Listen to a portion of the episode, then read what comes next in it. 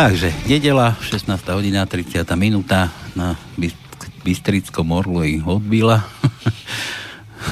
Ty ho počuješ? Smrtky, smrtky, smrtky sa tam porozkázali možno už to orle. No nič, je tu nedela a opäť v nedelu o takomto čase je do slobodného vysielača relácia Bez cenzúry o mafii na Slovensku. Dnes už štrnásty krát sa tu stretávame alebo rozoberáme, rozoberáme otázku našeho súdnictva, našeho práva, našeho superprávneho štátu mm, s pani bývalou riaditeľkou daňového úradu v Levoči, s pani doktorkou Silviou Kolárovou. Pani doktorka, vítajte opäť u nás. Ďakujem. A ja neviem, dnes som dal už názov tejto relácie, že dorastajúce chápadlá chobotnice. Mne to, mne to stále akože tak evokuje vo mne také, také, také čosi, že že pre Boha živého, že čo to na tom Slovensku je, čo to u nás vôbec máme za, v tých, tých súdnych radách a kadejakých tých sudcovských talároch za ľudí, ktorí, neviem, či sa poznajú, či majú už tam svoje deti, už, už tých pohrobkov kadejakých podosadzaných, proste ruka ruku mije, každý každému si nahráva a nikto nie a nie si priznať vinu a nikto nie a nie konečne rozhodnúť niečo v prospech niekoho, kto je, kto je zrejme alebo evidentne v práve. Tak česť výnimkám, ale musím teda povedať česť výnimkám, že možno tam nespadajú všetci, ale to, ako sa to prezentuje na Slovensku, tak to je niečo úžasné. Rozoberáme už štrnásty krát kauzu Liehofruct uh, White Lady v Levoči, ktorá sa dostala pred rokmi, rokúcimi do konkurzu a pani doktorka sa tam nejako zamotala, domotala, ale všetko je to zahalené takými ruškami tajomstiev a takými kadejakými poprepletanými chobotnicami a tými, tými chápadlami, že, že naozaj sa v tom už možno niektorí aj strácajú, ale, ale tí, čo sa nestrácajú, tak sa krvopotne bijú za to, aby náhodou niečo nevyšlo ešte na povrch, aby sa niečo z toho neuvarilo. A nie, niekde komu si sa neprišlo na to, že kto si na tom strašne zarobil a možno doteraz, do dnešného dňa ešte zarába a ryžuje na takýchto veciach. Tak, pani doktorka, pustite sa do nich. Nech to len perie lieta. Ďakujem za priestor. Dobrý deň prajem. Vážení poslucháči, ako som už povedala, ďakujem za priestor, ktorý mi bol daný v tomto vysielači, aby som komentovala môj doslova bezprecedentný, vykonštruovaný, špekulatívne, účelovo a neviem ešte ako prípad. Je fakt, že som tu už štrnásty krát a verte mi, ani zďaleka ešte to nie je koniec, čo sa mi udialo za tých dvadsať rokov. Neuveriteľne. Ale chcela by som pokračovať v komentári svojho trinásteho prípadu, kde som poukázala na to, že doktorka Irena Sobková, advokátka z Košíc, ktorá v súčasnosti zastupuje Uh, už tretiu správkyňu konkurznej podstaty, inžinierku Dagmar Pribydy, zobrala svoj výmysel pätnásťročný, ktorý voči nám ako správkyňa konkurznej podstaty podala, zobrala späť. Ako voči vám, ako voči osobe. Áno, voči mne, aj voči môjmu bývalému manželovi. Tak to musím ešte zdôrazniť. Áno. Chcem povedať jedno, že dosť som tu komentovala tento prípad minule, ale uisťujem všetkých poslucháčov o tom, že všetko, čo tu poviem, je doložené silou zákonného a papierového dôkazu. Nič si nevymýšľam a kto by sa chcel postaviť proti mne, že som mu nejako ublížila, v pohode. Aj s tým človek musí rátať. Ale ideme na kamery a nech povie v čom. Ja ukážem silu dôkazu a budú všetci presvedčení o tom, že pravdu som mala ja. Pretože tu niečo spochybňovať, keď sa preukazujem zákonom a silou dôkazu. Takže minule som komentovala ten pätnásťročný prípad, ktorý si voči mne a vo, voči môjmu mil- m- bývalému manželovi vymyslela doktorka Irena Sobková, advokátka z Košíc, v pozícii správkyne konkurznej podstaty. Keďže zobrala žalobu späť, zákon ukladal sudcovi na okresnom súde v Poprade, aby so späťvzatím nesúhlasil, pokiaľ, aby teda konanie nezastavil, ale pokračoval v konaní, pokiaľ žalovaný z vážnych dôvodov s tým nesúhlasí. To ukladal zákon v paragrafe sto štyridsaťšesť civilný sporový poriadok v prvej vete. Ja už som na pojednávaní v apríli pred okresným súdom v Poprade tohto roku povedala, že v tom pätnásťročnom nezmysle je kopu vážnych dôvodov na to, aby súd nerozhodol o zastavení konania procesne, aj keď si uvedomujem, že na to mala právo navrhovateľka, ale aby pokračoval v konaní a vysporiadal sa so všetkými skutočnosťami, ktoré v tom pätnásťročnom vymyslenom prípade vznikli. Lenže pán sudca, doktor František Zelený z okresného súdu Poprad, konanie zastavil, pretože údajne podľa neho vážne dôvody som ja neuviedla. Ale čo bolo ešte horšie, tak minule som komentovala aj to, že to späťvzatie žaloby, zobra, overovaný podpis na späťvzatí žaloby, ktorý bol predložený na okresný súd v Poprade dvanásteho apríla dvetisícdevätnásť, podala, teda overovaný bol podpis nejakej Slavky Huliákovej, ktorá však nemala ani poverenie, ani splnomocnenie žiadnej kompetentnej osoby na zobratie takéhoto žalobného návrhu. Lenže pán sudca dvanásteho apríla, sedemnásteho apríla dvetisícdevätnásť na ústnom pojednávaní zápisnične uviedol, že podpis bol elektronicky overený a on, a on to uznal. Teda zobral, teda zastavil konanie. Ja som sa voči tomu odvolala a Krajský súd v Prešove bol povinný predložiť toto moje odvolanie na vyjadrenie žalobkyni, teda doktorke Sobkovej. Tu chcem povedať to, že som sa bola pozrieť v spise na Krajskom súde v Prešove a tam som zistila cez úhradu na základe fotokópií dokumentov, že doktorka Irena Sobková, advokátka z Košíc, dostala prípis okrem doplnenia môjho odvolania z jedenásteho siedmeho dvetisícdevätnásť aj písomne bola vyzvaná k tomu, aby sa vyjadrila najmä k tej skutočnosti, že späťvzatie žaloby bolo elektronicky podpísané tou Slavkou Huliákovou a nie právnou zástupkyňou. Taký bol daný prípis doktorke Irene, Irene Sobkovej zo strany Krajského súdu. E, za správnosť vyhotovenia to robila nejaká Bari, Nikola Bari, kde je možný aj jej podpis, ale určite na základe pokynu doktorky Anny Ilčinovej, predsedničky Senátu. Na základe tejto výzvy doktorka Irena Sobková, advokátka z Košíc, oznámila, citujem, štvrtého deviateho dvetisícdevätnásť na Krajský súd do Prešova do tohto môjho odvolacieho konania, že späťvzatie žaloby bolo elektronicky podpísané pani Slavkou Huliákovou, ktorá má úplný prístup do elektronickej schránky. A že trvá aj naďalej na späťvzatí žaloby a chce, aby súd konanie zastavil, nakoľko dĺžka konania konkurzu pre spoločnosť Liehofruct White Lady trvá dvadsaťjeden rokov. Na tomto dokumente už bol overovaný podpis doktorky Ireny Sobkovej štvrtého deviateho dvetisícdevätnásť o desať dvadsaťdva hodine.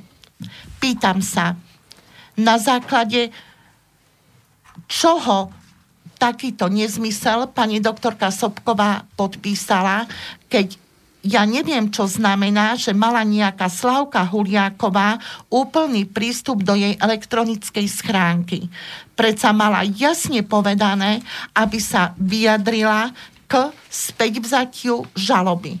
A na to predsa nebolo dané žiadne poverenie ani splnomocnenie zo strany kompetentnej osoby pre pani Slavku Huliákovú. K iným skutočnostiam, ktoré som uviedla v odvolaní, sa už ale doktorka Irena Sobková nevyjadrila, pretože, ako som už stokrát spomínala, všetko, čo tu poviem, je podložené zákonom a hlavne dôkazom, ktorý je riadne žurnalizovaný v súdnych spisoch a ktorý mám prefotený, pretože ináč by som si nedovolila t- o takom niečom ani hovoriť. Takže k tým vážnym dôvodom, ktoré tu je nutné zdôrazniť, musím povedať ešte aj to, že v zmysle zákona mal v zmysle zákona bol súd povinný hneď pri podaní žaloby skúmať podmienky konania. To predsa hovoril, hovorili nielen judikáty Najvyššieho súdu, ale vtedy platný ešte občiansky súdny poriadok. To znamená, že sudca František Zelený mal o podmienkach konania predsa, predsa preveriť ich teda ešte v roku dvetisícštyri, keď doktorka Irena Sobková vymyslený svoj návrh podala.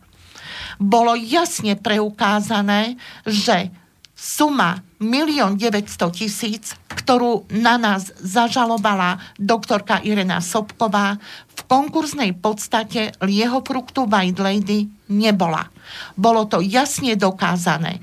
A jej údajné nejaké doplnenie, alebo v roku dvetisícdesať, o tom predsa zákon o konkurze v čase platnom pri podaní návrhu nehovoril. Inými slovami, tu podľa môjho názoru je veľký problém aj v tom, že počas pätnásť rokov tohto výmyslu, ktorými zničil nielen kariéru, ale aj hlavne zdravie, súd, súdy, jak okres, tak kraj, ako aj najvyšší, nekonali s aktívne legitimovanou navrhovateľkou. Pretože to, či mohla podať žalobu, mal, mali si všímať aj za každého počasí, teda každého konania, nielen na okresnom súde v Poprade konajúci sudca, ale aj na krajskom súde v Prešove, ale aj na najvyššom súde. A bolo evidentné, že pani doktorka Sobková ako správkyňa konkurznej podstaty, ako aj ďalší novo ustanovení správcovia nie sú aktívne legitimovaný pre tento spor. To znamená, v súčasnosti, keďže so späťvzatím žaloby som nesúhlasila a podala som odvolanie, bude jednoznačne záležať na doktorke Ilčinovej z Krajského súdu v Prešove, ako sa k danému problému postaví. Pretože pokiaľ to nebude zákonne a spravodlivo vyriešené, to znamená nezruší ten nezmyselný, nezmyselný pamflet, ktorý podpísala Slavka Huliáková dvanásteho štvrtého dvetisícdevätnásť o späťvzatí žaloby, tak to bude mať dosah aj ďalší. Nielen možno na území našej, našej republiky, ale aj medzinárodne. Pretože toto sa musí vyriešiť. To bol evidentný podvod nielen na mne a zničil mi zdravie, ale určite aj na občanoch Slovenska. Takže toto k tomu. Ďalej. Na základe, všetko to bude v súvislosti s tým pätnásťročným sporom, ktorý sa vedie, o ktorom stále hovorím, pretože počas tohto konania pätnásť rokov trvajúceho je pravdou to, že v roku dvetisíctrinásť sudca okresného súdu v Poprade doktor František Zelený v roku dvetisíctrinásť vyriekol rozsudok, podľa ktorého žalobu zamietol. Je to fakt. Lenže doktorka Irena Sobková ako advokátka súčasnej správkyne konkurznej podstaty sa voči tomu odvolala. A Senát Krajského súdu v Prešove v zložení doktor Jozef Škrab, doktor Peter Šama a doktor Roman Toth rozhodli, že z- zmenili tento rozsudok s tým, že sme my dvaja s bývalým manželom povinní uhradiť žalobcovi spoločne a nerozdielne sumu vo výške tridsaťosem tisíc eur. Aj samozrejme s úrokom z omeškania. Na základe tohto rozsudku sme mali právo podať odvolanie, pardon, dovolanie na Najvyšší súd Slovenskej republiky. Lenže Najvyšší súd Slovenskej republiky rozhodol až dvanásteho júla dvetisícsedemnásť. Pritom ten rozsudok, ktorým bol zru- rozsudok Krajského súdu, ktorý zrušil rozsudok Okresného súdu o zamietnutí žaloby, nadobudol právoplatnosť štvrtého štvrtého dvetisícpätnásť. A do ôsmeho deviateho dvetisícsedemnásť bola na nás uvalená exekúcia, pretože bol to právoplatný exekučný titul, ktorý oprávňoval podať na nás exekúciu. Pravdou je však ale to, že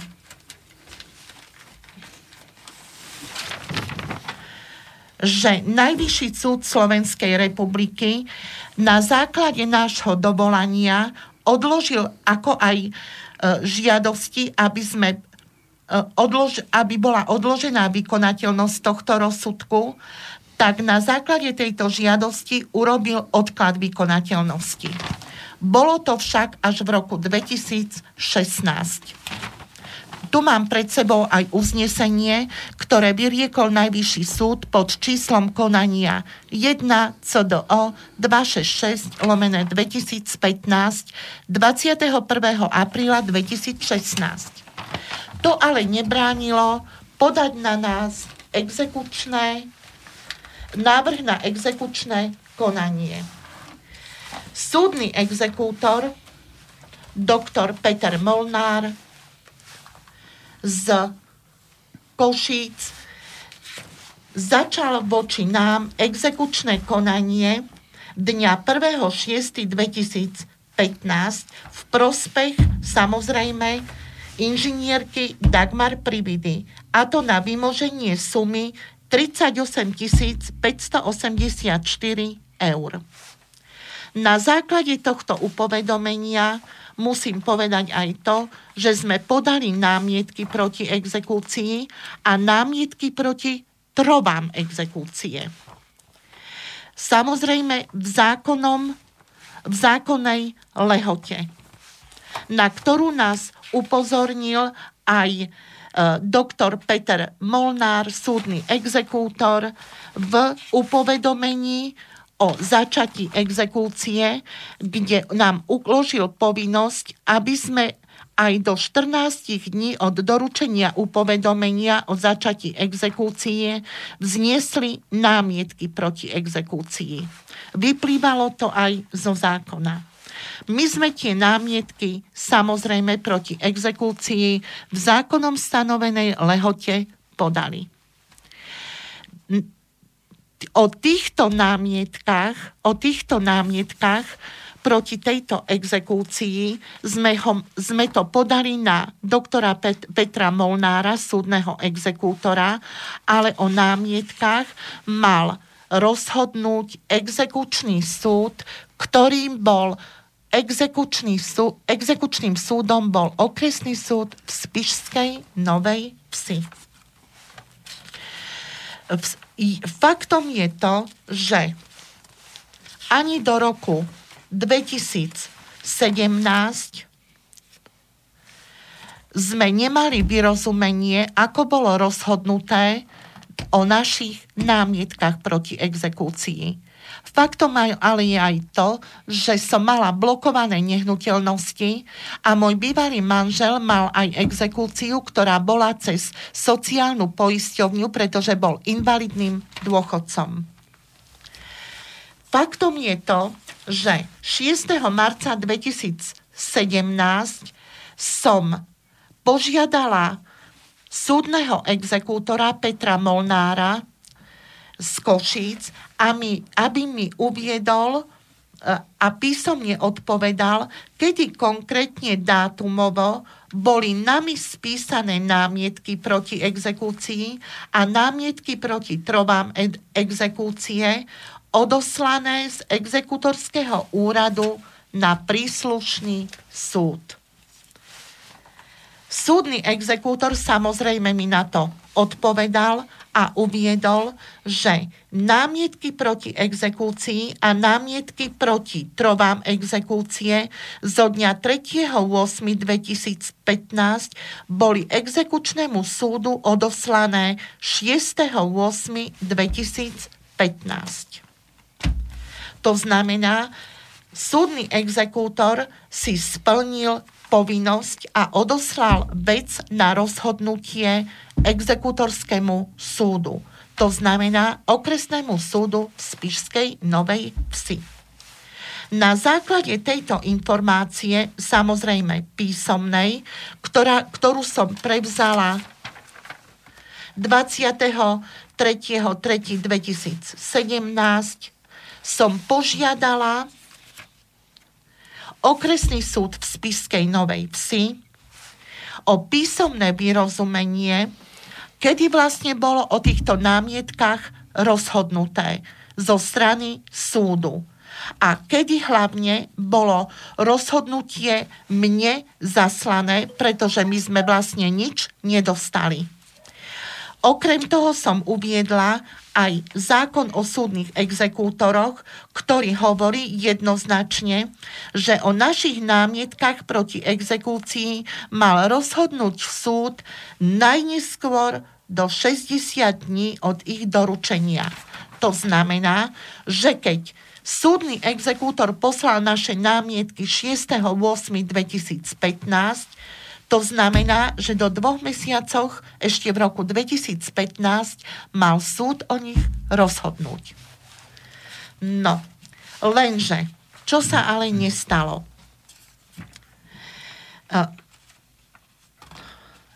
Chcem povedať ďalej to, že, že na základe tejto žiadosti, ktorú som doporučenie zaslala na okresný súd v Spišskej Novej Vsi osemnásteho apríla dvetisícsedemnásť, mi ale nikto nereagoval. Ale v telefonickom rozhovore zamestnanec okresného súdu v Spišskej Novej Vsi, magister Gorbár, pravdepodobne vyšší súdny úradník, potvrdil mi telefonicky to, citujem, že v zákonom stanovenej lehote rozhodnuté o mojich námietkách nebolo ani proti exekúcii, ani proti trovám exekúcie, pretože mal údajne veľa roboty. To znamená, že okresný súd v Spišskej Novej Vsi svojou dvojročnou nečinnosťou ohľadne našich námietok, ktoré boli dôvodné, nerozhodol. Robil teda prieťahy v konaní a porušil jednoznačne zákon o súdnych exekútoroch, ktorý mu ukladal v čase platnom rozhodnúť o námietkách do šesťdesiat dní. To všetko som napísala do sťažnosti, ktorú som adresovala na okresný súd v Spišskej Novej Vsi.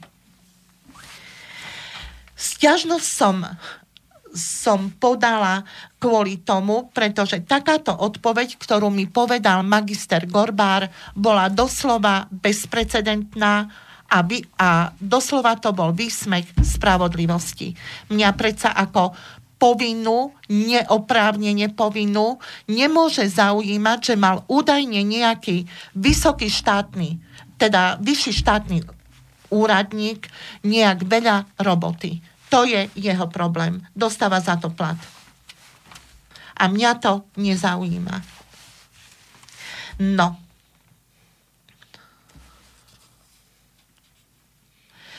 Ďalej chcem uviesť to, že aj keď som podala sťažnosť na okresný súd v Spišskej Novej Vsi, tak rob, e, s, som sa oprela o zákon o sudcoch sedemsto päťdesiatsedem z roku dvetisícštyri, teda v čase samozrejme platnom pri vybavovaní mojej sťažnosti, kde sa jednoznačne hovorí o tom, že takéto sťažnosti vybavuje predseda príslušného súdu. S tým teda, že sťažnosť musí vybaviť do tridsať dní od dňa jej doručenia. Alebo môže tú lehotu tiež predĺžiť, ale o každom predĺžení lehoty na vybavenie sťažnosti a hlavne o dôvodoch pred, predĺženia lehoty je orgán, ktorý vybavuje sťažnosť, povinný ma upovedomiť. Lenže o vybavení sťažnosti ani o predĺžení lehoty som zo strany predsedu okresného súdu doktora Jána Slovinského upovedomená nebola. To znamená, že išlo tu jednoznačne o prieťahy a nedodržanie zákona, preto som požiadala predsedu Krajského súdu v Košiciach, v tom čase doktora Imricha Volkaja, o to, aby prešetril toto nevybavenie sťažnosti predsedom okresného súdu v Spišskej Novej Vsi.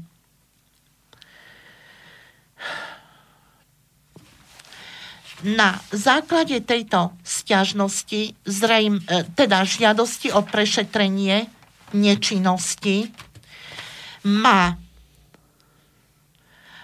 pozoruhodne informoval so svo- svojou odpoveďou jedenásteho septembra dvetisícsedemnásť doktor Ján Slovinský, predseda okresného súdu v Spišskej Novej Vsi, tým, že cez Krajský súd v Košiciach bola mu daná na vedomie žiadosť o prešetrenie sťažnosti, ktorú som podala na okresný súd.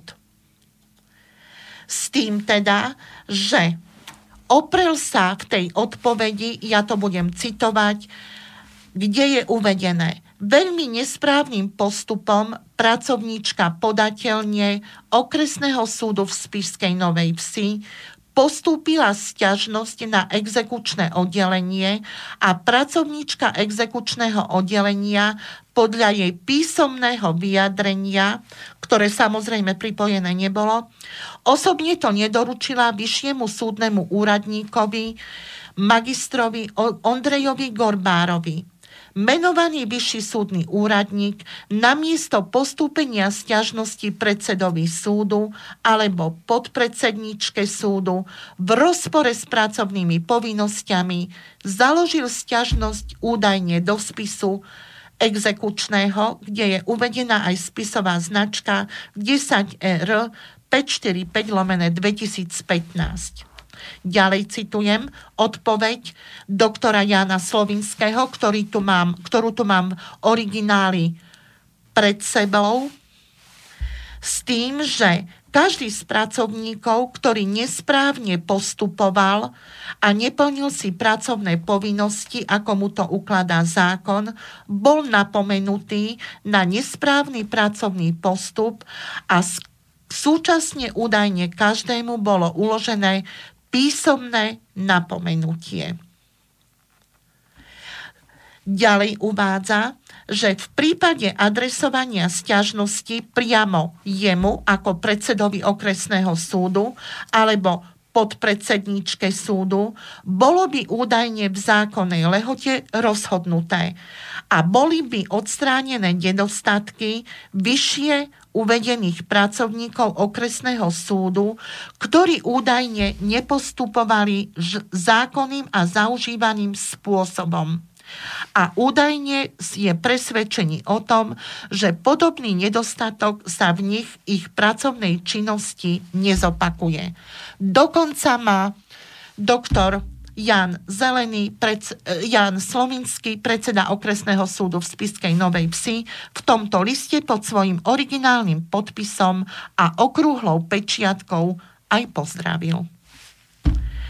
Ja skutočne neviem, ale pokiaľ zákon ukladá o sťažnosti rozhodnúť jedine predsedovi súdu, tak som presvedčená o tom, že aj nielen pracovníčka podateľne a vyšší súdny úradník, ale určite aj v úvodzovkách upratovačka na príslušnom okresnom súde vie, že o tom rozhoduje jedine predseda súdu. Týmto svojím listom sa predseda okresného súdu v Spišskej Novej Vsi špekulatívnym spôsobom podľa môjho právneho názoru len vyviňoval. Pretože som pravdepodobne udrela príliš hlboko, ale predovšetkým zákonne a podľa dôkazu. Faktom je ale ďalej to, že doktor Imrich Volkaj, predseda Krajského súdu v Košiciach, sa k mojej žiadosti o prešetrenie, o prešetrenie správnosti vybavenia sťažnosti vyjadril takto, že mi oznamuje, že moju sťažnosť predseda,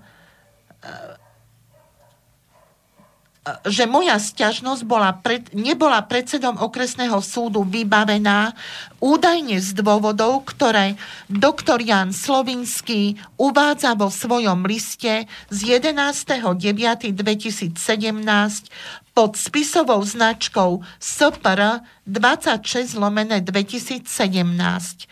To, čo som hovorila, že to údajne malo byť priamo jemu postúpené a e, o tom takisto, že pracovníčka podateľne to postúpila, ja neviem komu, len nie jemu. To, čo som pred chvíľou komentovala, čo bolo teda totálne vyviňovanie a špekulácia, ktorá e, je z môjho pohľadu len filozofickým nezmyslom. Ďalej.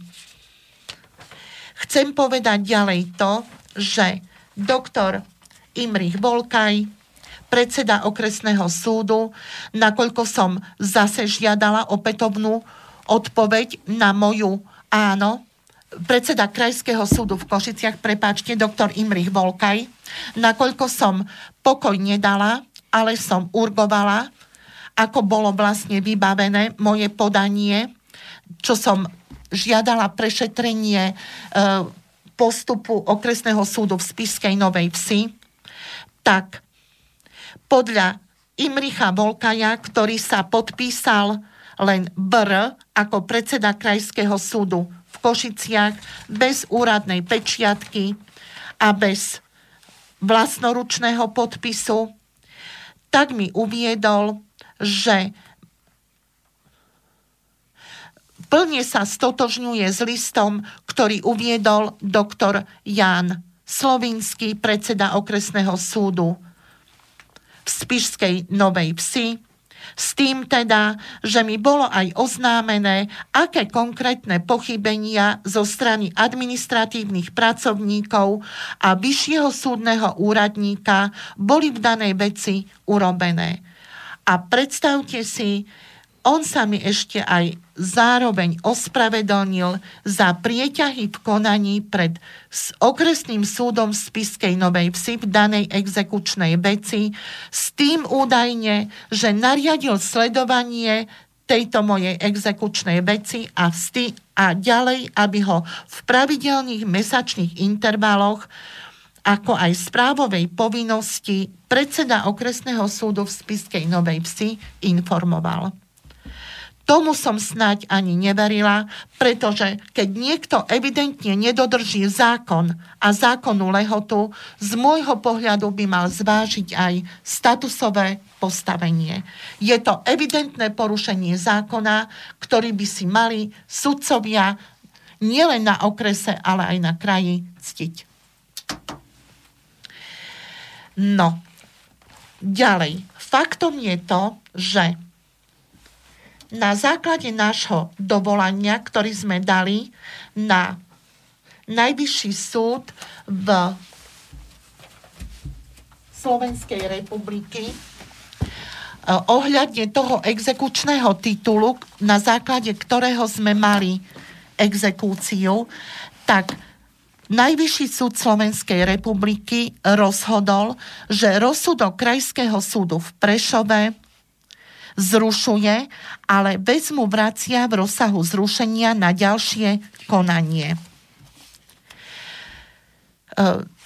Poukázal v odôvodnení svojho rozsudku zo dňa dvanásteho júla dvetisícsedemnásť pod číslom jeden C D O dvetisícšesťdesiatšesť lomeno dvetisícpätnásť na to, že odvolací súd e, zrušil rozsudok vlastne preto, že nami vznesenú námietku premlčania neakceptoval, okrem samozrejme iných vecí, nakoľko je to údajne v rozpore s dobrými mravmi.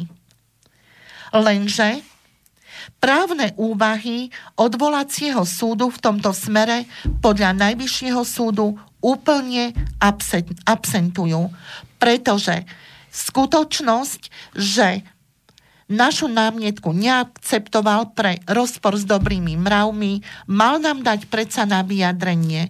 Tým pádom bola jednoznačne porušená zo strany Krajského súdu v senáte doktora Jozefa Škraba zákonná povinnosť na vyjadrenie. Tomu vytkol Najvyšší súd.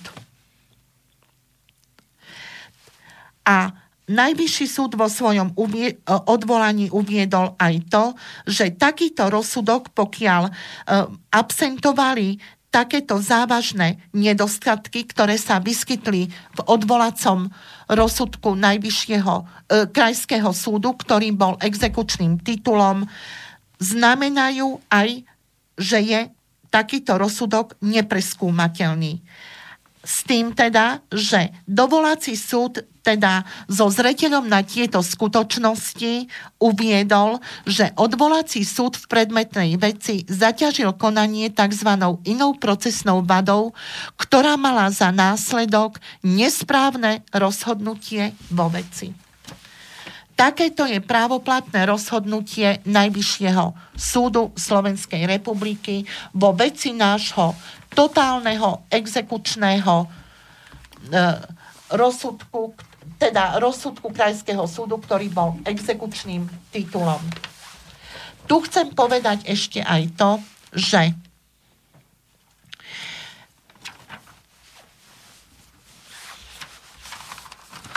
o námietkách, ktorým, ktoré mi, o ktorých mi o ktorých hovoril v svojom, svojej odpovedi doktor Ján Slovinský, predseda okresného súdu v Spišskej Novej Vsi, e, s tým teda, že o mojich námietkách budú, bude údajne operatívne rozhodnuté a rozhodnutie sa nám doručí, tak tu musím uviesť to, že o námietkách proti exekúcii bolo rozhodnuté tak, že sú nedôvodné.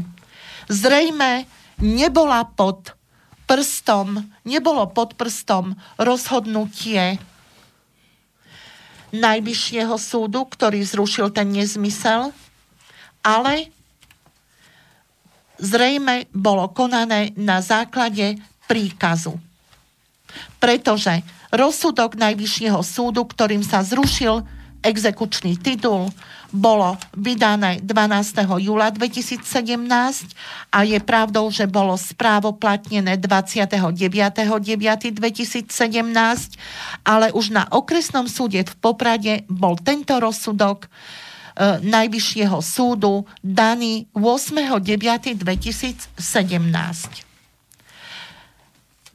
Takže ne, nevidím dôvod a totálny nezmysel, len príkaz, že súd naše námietky proti exekúcii zamietol. Podpísal to okresný súd v Poprade sudcom ma, doktorkou Máriou Blahovskou ôsmeho septembra dvetisícsedemnásť. Je možné len, že je to v ten istý deň, ako bol daný rozsudok do Popradu z toho Najvyššieho súdu, alebo nemusí. Nemali to pod kontrolou. Jednoznačne sa len takto vyjadrím, pretože rozsudky predsa Najvyššieho súdu sú judikáty. Neviem sa k tomu ináč vyjadriť, len tak, že to bolo zase argumentované príkazným rozhodnutím, že to musí byť zamietnuté. No. Za tú dobu, čo ste sa naťahovali, vám aj niečo uh, exekútor vzal? Áno. Um, um, Blokoval ma majetok, to je jedna vec, a potom áno, aj zo sociálnej poisťovne. Áno, to, áno. Koľko, áno. To vám presne neviem. Dobre, ale alebo to nebolo boli ste poškodzovaní áno, celý čas. Jednoznačne. A aj finančne. Tak. Áno, áno, áno, určite. Áno. Je to dokázateľné, však to nie je problém, ale ja chcem povedať ďalej to, že na doktora Jána Slovinského a na doktora Imricha Volkaja som podala na našu ombudsmanku, dokt- profesorku doktorku Máriu Patakijovú, verejnú ochrankyňu práv, podnet na podanie návrhu na začatie disciplinárneho konania. Pretože jednoznačne tu bol zákon porušený nielen zo strany predsedu okresného súdu v Spišskej Novej Vsi doktora Jána Slovinského, ale aj predsedu Krajského súdu v Košiciach doktora Imricha Volkaja. Pani doktorka, máme tu telefonát od poslucháča, ste hovorili, že vás nemáme vyrušovať. Áno, ale... Môžeme? No. Oh. Nedokončím potom. Haló, haló. Haló, dobrý deň, pán Šedivý. Dobrý Chcem deň. dať jednu otázku vašej pane, lebo sledujem toto. A myslím si, že všetky tie sťažnosti, čo ona hovorí... Choďte trošku ďalej od toho, od toho počítača. Áno, áno, áno. No... Dobre je už. Áno. No, no pýtajte sa. Pani doktorka, ja vám sa chcem vás opýtať. Ja mám podobný spor a tie som bola v Slobodnom vysielači. Ja keď vás tak pozorne počúvam, tak chcem sa vás opýtať a možno aj navrhnúť, je môj názor správny. Nadriadený kontrolný orgán súdnej moci, ktorá koná tak, že nekoná, je generálna prokuratúra. Čiže tá sťažnosť by mala byť adresovaná generálnej prokuratúre a generálna prokuratúra by mala voči takýmto nezmyslom sudcov a, a neobjektívnosti a nespravodlivosti zaujať kontrolné stanovisko. Vážená pani, k vášmu komentáru alebo otázke viac menej sa vyjadrím v tom zmysle, že generálna prokuratúra to je vlastne najvyšší orgán orgánov činných v trestnom konaní, teda áno, prokuratúry, nie súdnictva. Je zákon o sudcoch, ktorý hovorí, kto má o sťažnosti na súdy rozhodovať. A ja som využila to, že som uplatnila zákon o súdoch, teda v platnom znení samozrejme, a požiadala, podala som sťažnosť na to, že o mojich námietkách na exekúciu ani proti trovám exekúcie nebolo v zákonnej lehote rozhodnuté. A tu chcem povedať ešte aj to, prepáčte, možno nie ste spokojná s takou odpoveďou, ale rozhodne by som sa na vašom mieste neobrátila na generálnu prokuratúru, pretože ja som sa sťažovala na súd. Áno. No veď áno, ale ja mám takú informáciu, a keďže vy ste doktorka, ja som len laik, že proste generálna prokuratúra môže postihnúť sudcov za to, že nekonajú, konajú prieťahy alebo konajú nespravodlivo. Za to som si dovolila vás zavolať, lebo vy ste od fachu a ja som len laik a ja mám dvadsaťsedem rokov trvajúci spor. A teraz, keď som mala posledné pojednávanie šestnásteho a chcela som zaujať e, svoje vyjadrenie a takú oponentúru voči protistrany, tak sudca mi nedal slovo, že mám advokáta a že ja nemám čo hovoriť. No to je strašné. Vážená pani, je slobodná voľba advokáta. My máme pôsobnosť na celom území Slovenska. Môžete si vybrať advokáta aj cez ex-ofo, a to cez Centrum právnej pomoci. To ja viem, ale áno, to je, ale... pani doktorka, o ničom. Ja som mala aj exofo, aj mám tretieho. Proste to, to je, ja hovorím, to je právnická mafia, ktorá e, koná tak, ako koná, že ja nemám peniaze, tak... No dobre, ja som chcela len o tej prokuratúre vedieť, budem mať počúvať ďalej, aby som vám nebrala myšlienky. Dobre, máte sa. Dobre.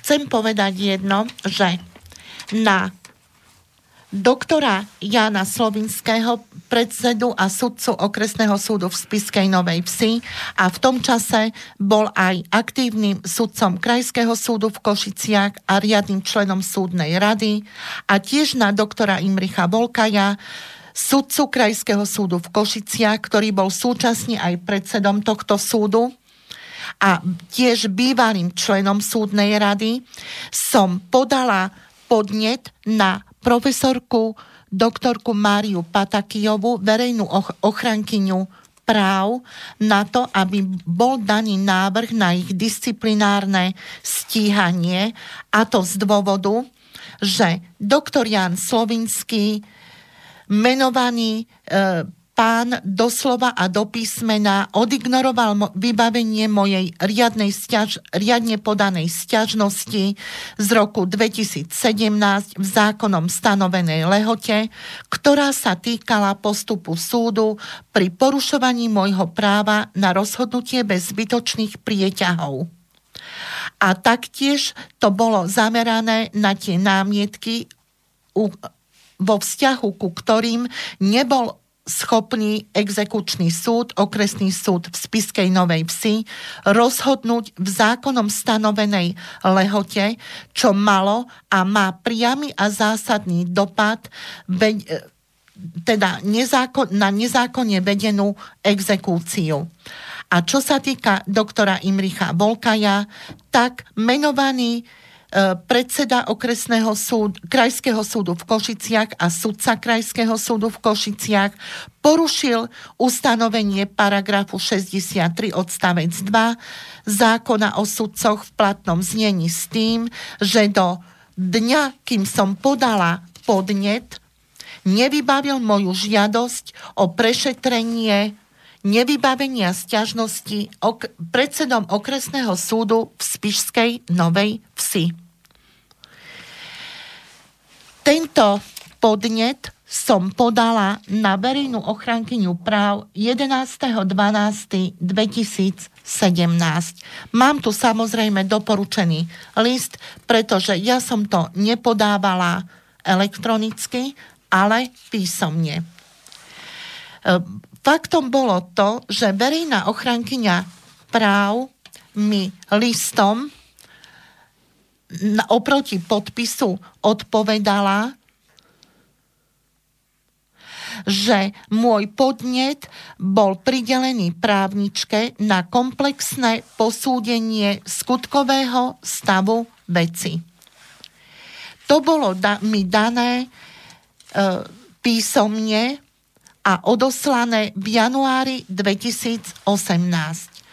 Vzhľadom k tomu, že ďalšie tri mesiace som nevedela, čo vlastne sa zdeje s mojím podnetom, tak som v zmysle zákona o slobodnom prístupe k informáciám požiadala opätovne priamo verejnú ochrankyňu práv, doktor, profesorku doktorku Máriu Patakijovú, a v akom vlastne štádiu je môj podnet na podanie návrhu na začatie disciplinárneho konania vo vzťahu k doktorovi Jánovi Slovinskému a k doktorovi Imrichovi Volkajovi.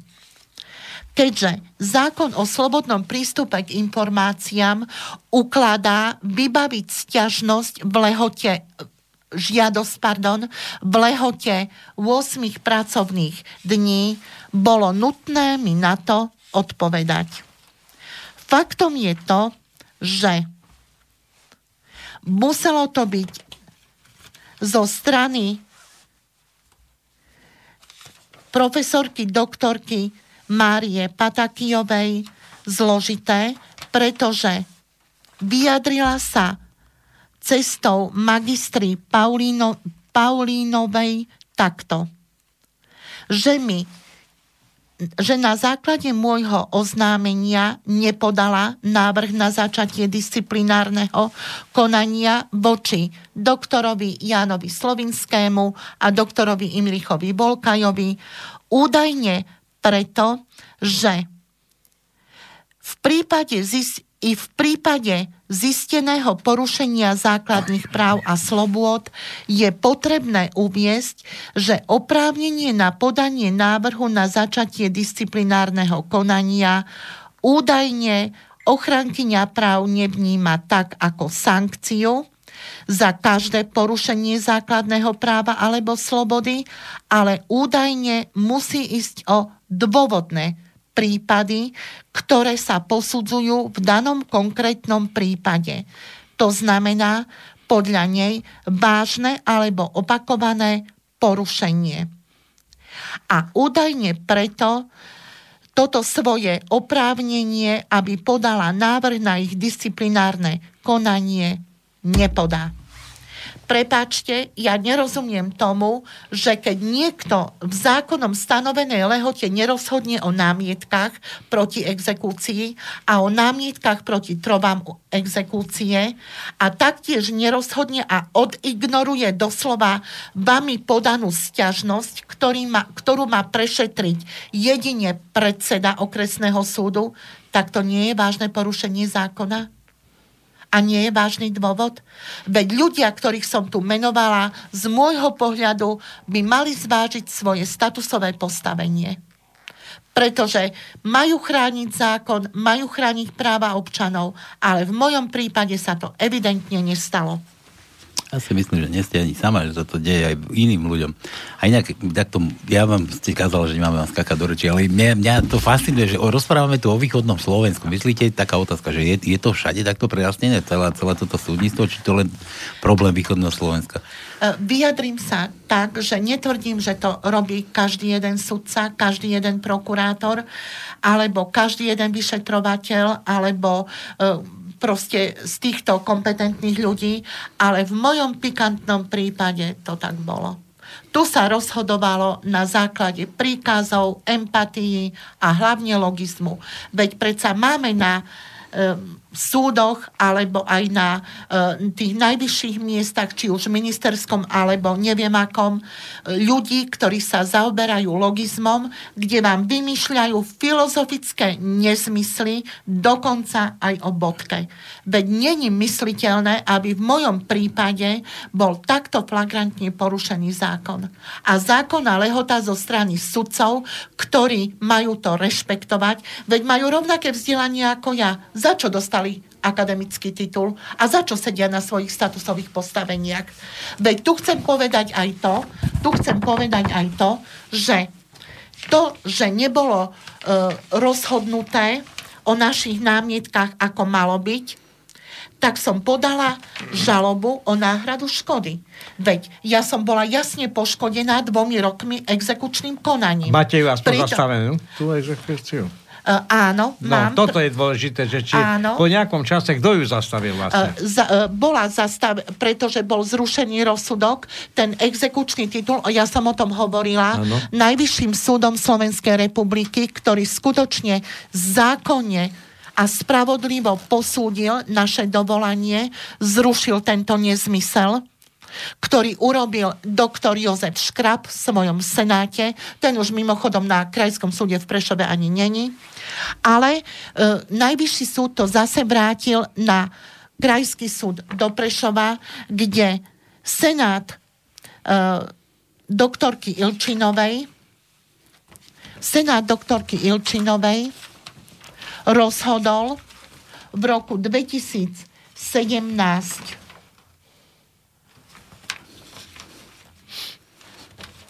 tak, že vrátil vec zase na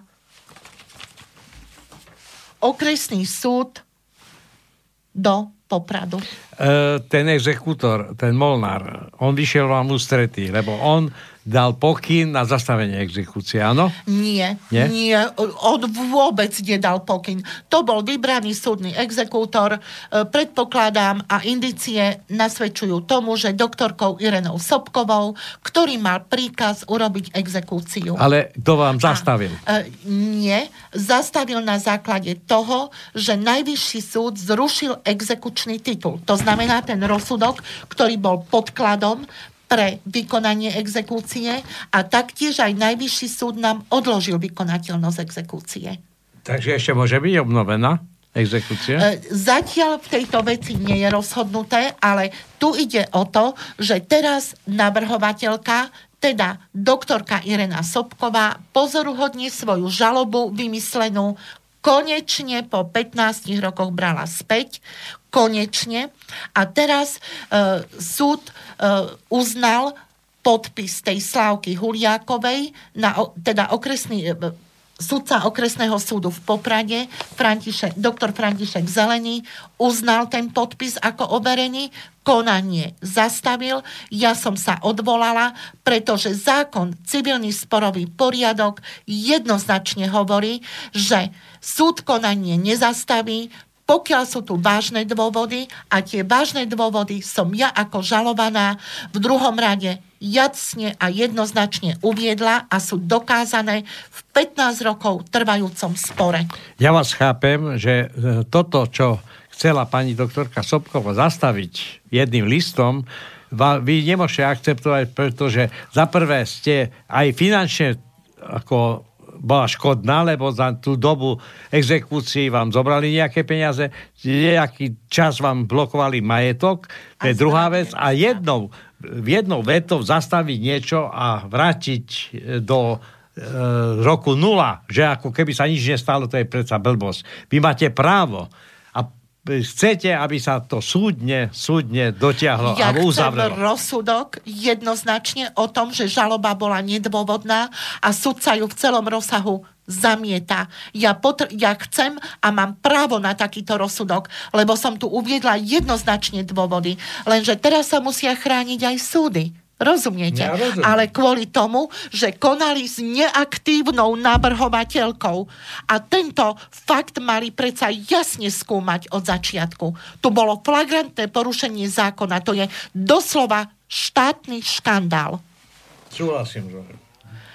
Či sa niekto hneva, alebo nie, nie je to úplne jedno. Ja som aj zdravotne na to doplatila, pretože nie je mysliteľné, keď sa obrátite na súd, zákonne sa bránite. Nerešpektovalo sa to. Fakt. A ja som aj zdravotne doplatila. Jednozna- a preto mám jednoznačne pravdu. Jednoznačne. A čiže vlastne, vlastne posledný krok je e, žaloba na náhradu škody. A to, na to máte plné právo, pretože vy nemôžete teraz cumnúť. Teraz máte cumnúť po týchto tortúrach. Po dvadsiatich no, rokoch nie, nie. A po pätnástich rokoch. Ja vás chápem, ja vás chápem. To áno. je jednoznačný áno. dôsledok áno. celej tejto kauzy. Ale tu jednoznačne sa špatí špekulatívne bránia. Keby ste videli tie filozofické nezmysly, keď som podala žalobu na okresný súd, teda zažalovala som samozrejme ministerstvo spravodlivosti a zažal, poukázala som na to, že o mojich námietkach nebolo rozhodnuté v zákonnej lehote a že som škodná. Pane Bože, tie filozofické nezmysly, ktoré uviedli, ma idú doslova odrovnať. Poukázali na údajné príčinné súvislosti, na neviem čo všetko, len nie na to, na čo mali. Čo by robili na mojom mieste títo úradníci, keby také dačo sa im stalo? Čo by robili? Nechali by to tak? A koľko je takých chudákov, možno v Ilave alebo v Leopoldove, že jednoducho to vzdajú? Pretože buď to nevedia napísať a keď sa obrátia na niekoho, tak nepomôže tak, ako by mal. Dobre, no, ja dnešné ja sedenie ukončujem.